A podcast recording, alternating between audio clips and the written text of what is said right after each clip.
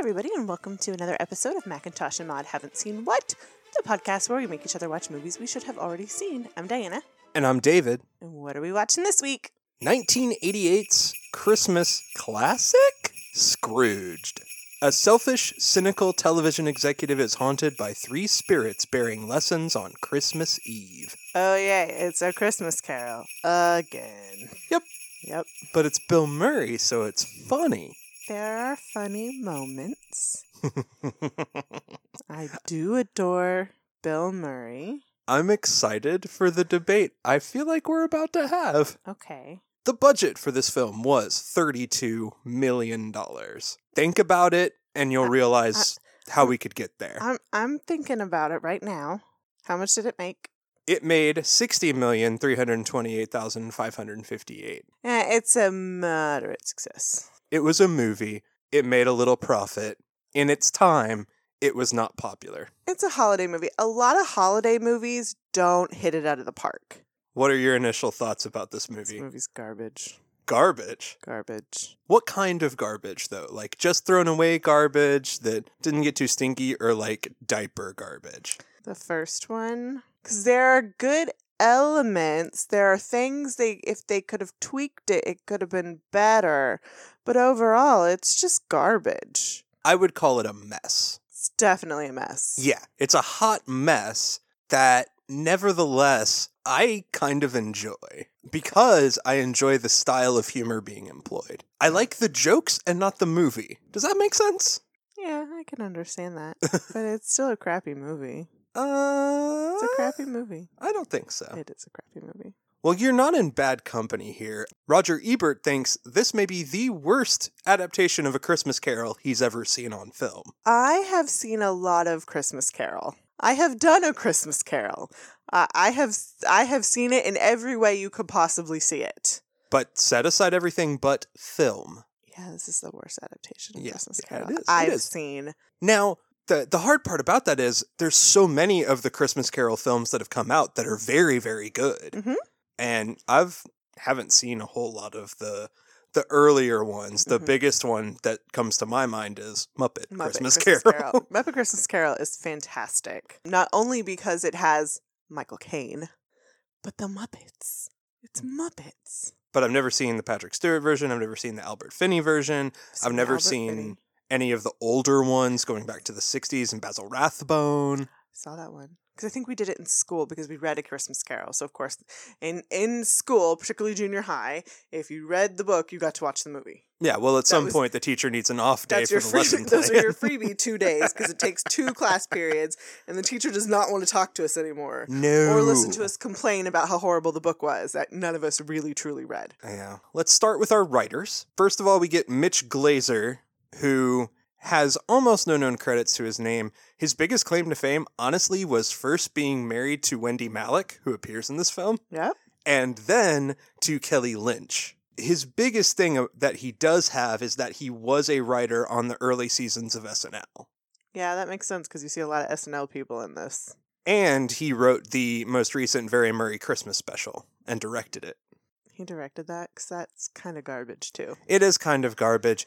it's trying so hard like i that one i can s- i can i can see what they were trying to do and they missed the mark Well, I feel like that one is trying to do a restrained, thoughtful version of this. and they should have gone wacky because that that one would have been better wacky this movie needs to be somewhere between that and this, somewhere in the middle there. no the biggest thing about that is that he worked with our other writer, who is a very famous person, Mike O'Donohue.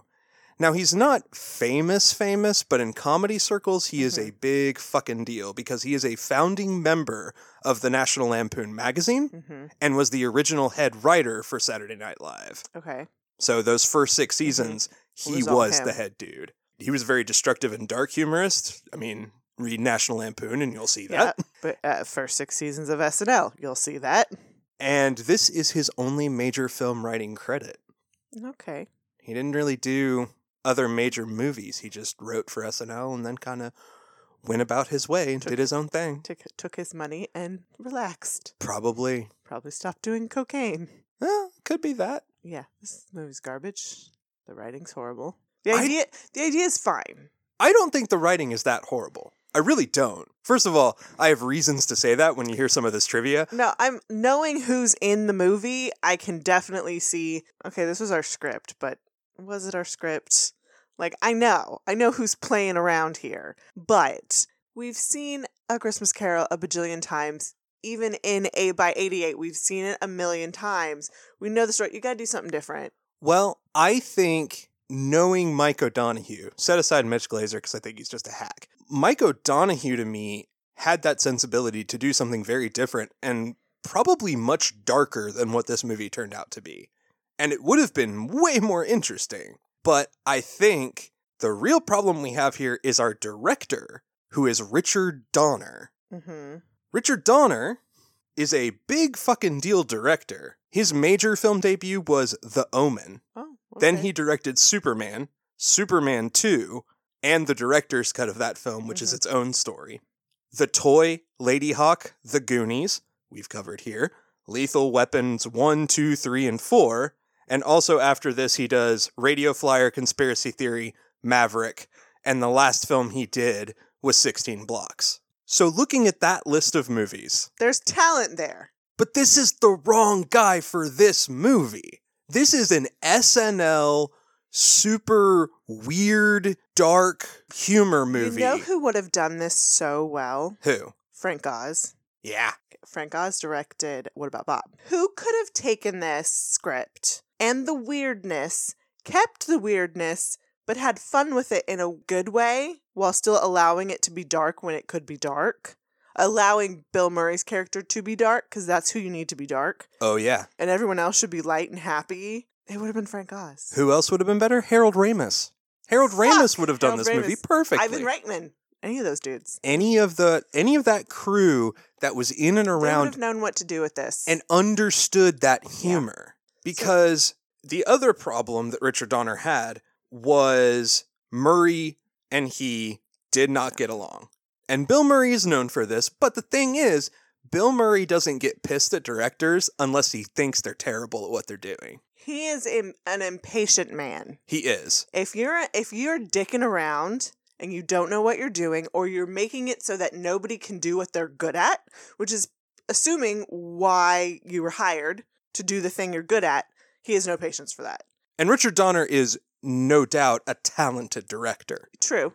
So that's not the problem. This is not his genre. He does not understand how comedic people work, which is different than dramatic actors. Which then led to Bill Murray constantly ad libbing. Yep. because at Yeah. that point he feels like he has no way to get his voice across without just making shit up. Mm-hmm. Yep. And Richard Donner's quote about trying to direct Bill Murray was it's like standing on 42nd Street and Broadway and the lights are out and you're the traffic cop. that is not an unfair assessment, I would assume, of being in a room with Bill Murray. That leads us straight into our cast. 'Kay. I don't need to give you credits for Bill Murray. I'm aware of who he is. If you don't, for some reason, know stuff, I just put Ghostbusters, Stripes, Rushmore, Life Aquatic, and Lost in Translation. Those are some hits.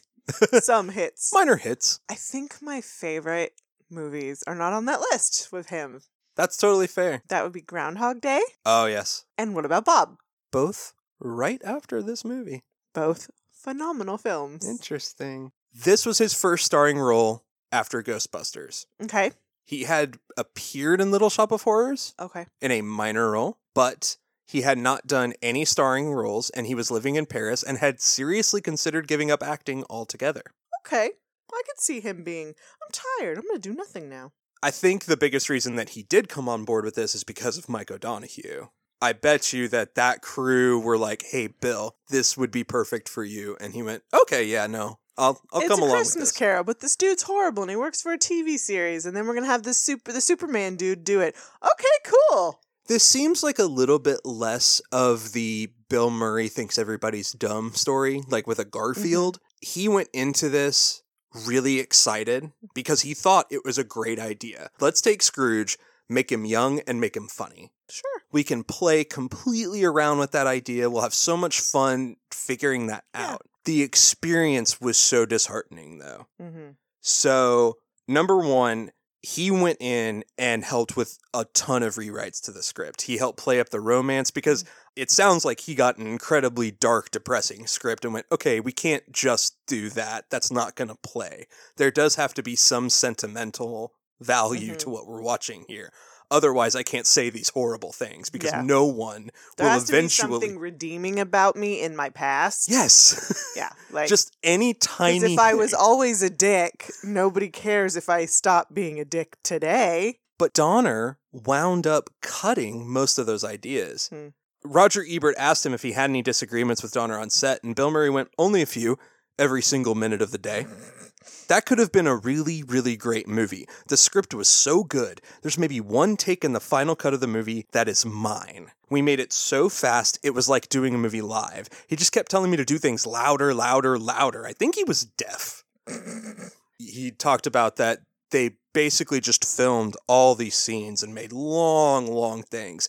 And then Donner wound up taking it and cutting it together on the cutting room floor. And Murray's just like, that is no way to deal with a, sc- a comedy and a script like this. You can't do that. they they just they cut so much stuff from this long rambling piece, and that's why it feels so choppy and so sloppy instead of tight and how it needs to be. The sequence that is the best comedically is the one with Carol King. Oh yeah, because that woman is she just puts mustard on everything. To to steal a quote from Mike Schur when he's talking about Maya Rudolph, she just puts mustard on everything and it's amazing. she does. Some of that is the perfect chemistry between Yes. the actors, but also everything feels so tight and balanced in how it's being done. Any ad libs that Murray does, Carol She's Kane gonna- can jump she's- right on. And so can she. No, those are two people who are evenly matched in a scene. They're playing in the same game. They know what they're doing. So you just turn on the camera and say go. And I honestly, I like the sequence with the Ghost of Christmas Past. I don't know that It's it's, horrible. uh, It's horrible. but I like I like the story ideas that are coming across there. And the Ghost of Christmas Future sequence is actually kind of fascinating. They go dark with it. I Mm. it's just that we haven't earned that throughout the rest of the movie. It's, it's played more cheesy than dark. Like I like like when we get to the when we actually see this scene, it's fine, but all the build up to it, where he's in his office, it's just it's none of it's earned, and it's cr- it's cheesy Yeah, I know. and it's bad. Moving on to the rest of our cast. Mm-hmm. Karen Allen. She was a lady in a movie. She's so much better than this. Yes. She really is. yeah, I was like, I know her. Why do I know her? And you're like, Indiana Jones. Oh yeah, she's great in that. She's Yep. great in Indiana Jones. uh, Marion from Raiders of the Lost Ark and Indy and the Crystal Skull. She also made her debut in Animal House, Cruising, Starman, The Glass Menagerie. After this, she did Malcolm X, The Sandlot. She was the mom in Oh, The yeah, Sandlot, she was. The Perfect Storm, and In the Bedroom. She had a nice little run there. Yeah, this just isn't her best work, No, and it's, it's probably Indiana Jones. I, it's just lackluster. Like I was like, I want more from you, and I want you to fight him back She's- because you're so willing to give in to his bullshit all the time. She's just one note. That's ladies in the 80s movies for you. Next credited was John Forsyth, who was Fred Hayward, his super boss. dead boss. Oh, that's a really dead one. Yeah. Okay. It could have been anybody. Nothing special. Good makeup effects. The end. You may remember him as a little guy named Charlie from Charlie's Angels. Nope.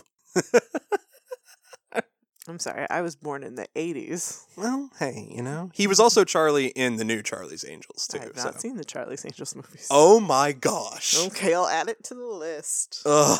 Summer's going to be fun next year. Goodness gracious. Next up, we get John Glover as Bruce, Who's the Bruce? California smarmy dude.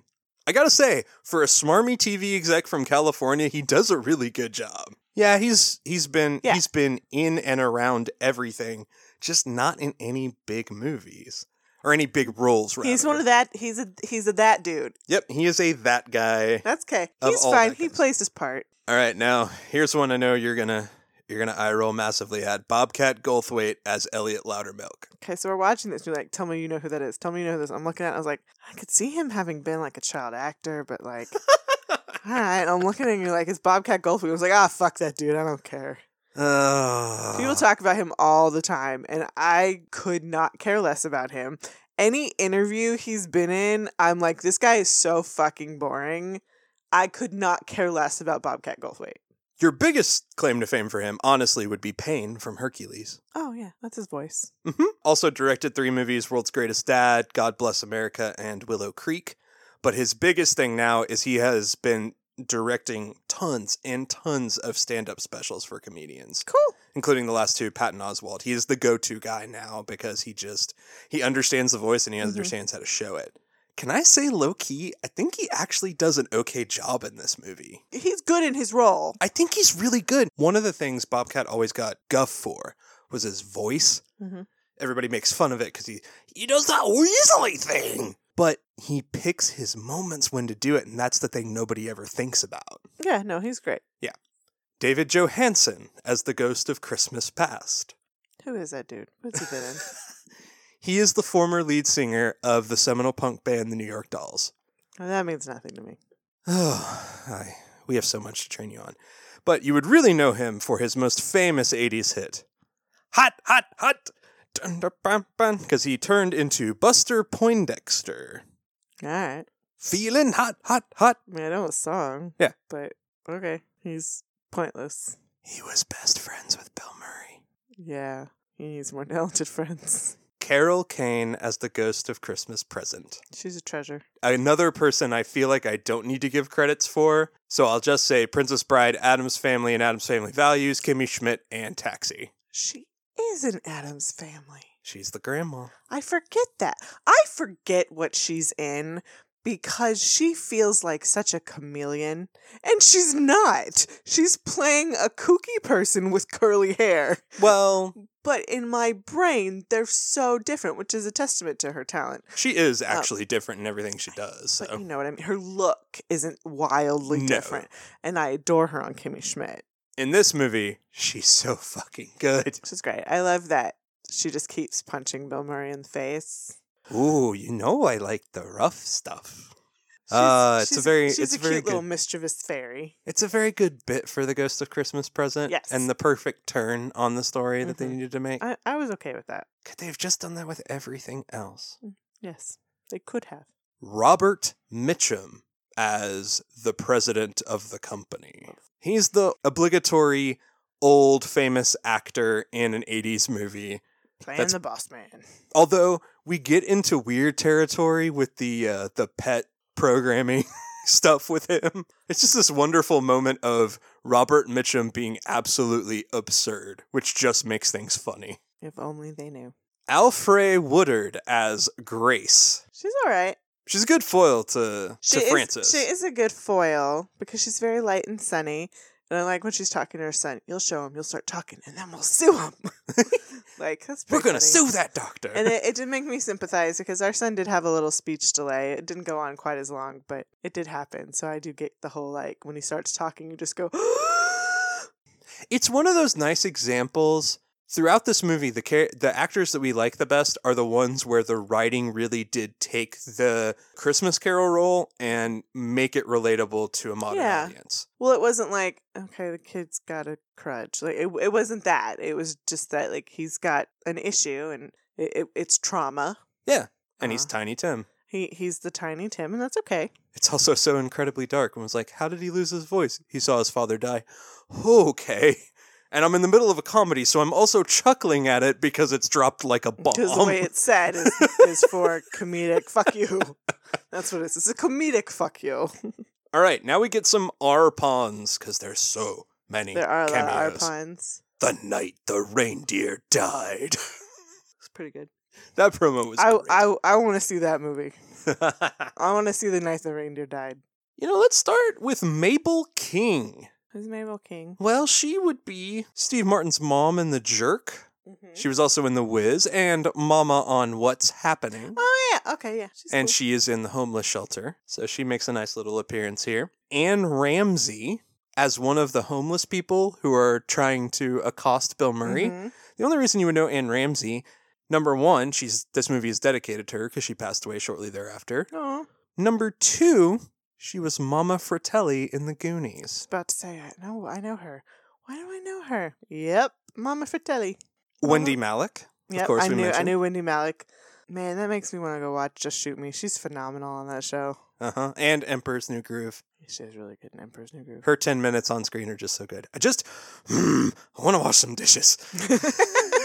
the street musicians were some very famous people, including Paul Schaefer, who you can Ooh. clearly see. But the trumpeter Uh huh. is Miles Davis. Fuck. No, like, no fucking shit. They got Miles Davis to be in this movie. Mm, cool. John Murray, Joel Murray, and Brian Doyle Murray all appear in this film. Okay, so like, there's I kn- I I recognize some of the Murrays, and I was like, once we met his brother, I was like, that's a Murray. I know that's a Murray. I don't know which one it is, but that's a Murray. I don't remember who Joel is playing in this movie. Okay. Because I missed him. Joel is the one who was on Mad Men. Oh, he is one of the tech guys. John Murray was his actual younger brother. Yeah. And then Brian Doyle Murray plays his father in the flashback sequence. Oh, Okay, I did not recognize that one. Yeah, Brian Doyle's the one that lots of people don't remember, but he's the much older brother Yeah. and a bigger guy. And then one, once you learn his face, you're like, oh yeah, that's Brian Doyle Murray. Yeah. And then, of course, we have the cavalcade of actual, just random people that show up in all the promos, including Jamie Farr, Robert Goulet, Buddy Hackett, John Houseman, Lee Majors, and Mary Lou Retton. Mary Lou Retton. Could you get- And- could you get more eighties? And the Solid Gold Dancers, Did forget that those were a real thing. who were the actual Solid Gold Dancers. course. Trivia! Trivia. Carol Kane was very upset about having to rough up Bill Murray. Oh. And when she twisted his lip, Uh huh. she actually tore it so badly they had to shut down filming for several days. Oh yeah, that would make her feel that much more worse about having to rough him up Mm-hmm. because I you already hurt him by accident. I think I've heard her talk about that. She's not into violence at Mhm. all. Yeah. And so having to do any of that stuff is very upsetting to her. Bill Murray's fall in the restaurant that we did get a giant chuckle out of, Mhm. that was not planned. cool. The floor was still wet from when he threw water on the waiter, Oh, and then he slipped and fell, but he sold the you shit just out of kept it. going. You just you lean into it and you just go. Richard Donner did not think that Robert Mitchum would accept such a small role because he was a fucking screen legend. There you go. Yeah. So Richard Donner said, You know what? Just come in and meet Bill Murray. No pressure. If you don't Mm-hmm. want to do it, you don't have to. Bill apparently just took the meeting over. He came in and we never got a word in edgewise. He's so wonderful with stories and we didn't want to talk. The minute you get around Bill, you're swooning. Everybody is. Aw, So Mitchum just was like, Fine, I'll do the movie if I get to be around this guy. Cool. In the frisbee sequence, the tree on set says Dick loves Lauren, if you remember when Bill Murray is playing the puppy on the children's show, but is so dead serious about it. Yes, Uh, and his bone looks like a penis Yep, that's on purpose. I think that was on purpose. What do you think? I'm I'm gonna go. with Yes, dicks everywhere. Anyway, on the tree it says Dick loves Lauren. That is a reference to Richard Donner and his wife producer Lauren Shulin Donner. Oh, well, that's cute. As you mentioned, pet programming is now a real thing, and Roku offers several pet programming channels to leave on for your pets to watch while you are away. Now I want to go watch pet TV.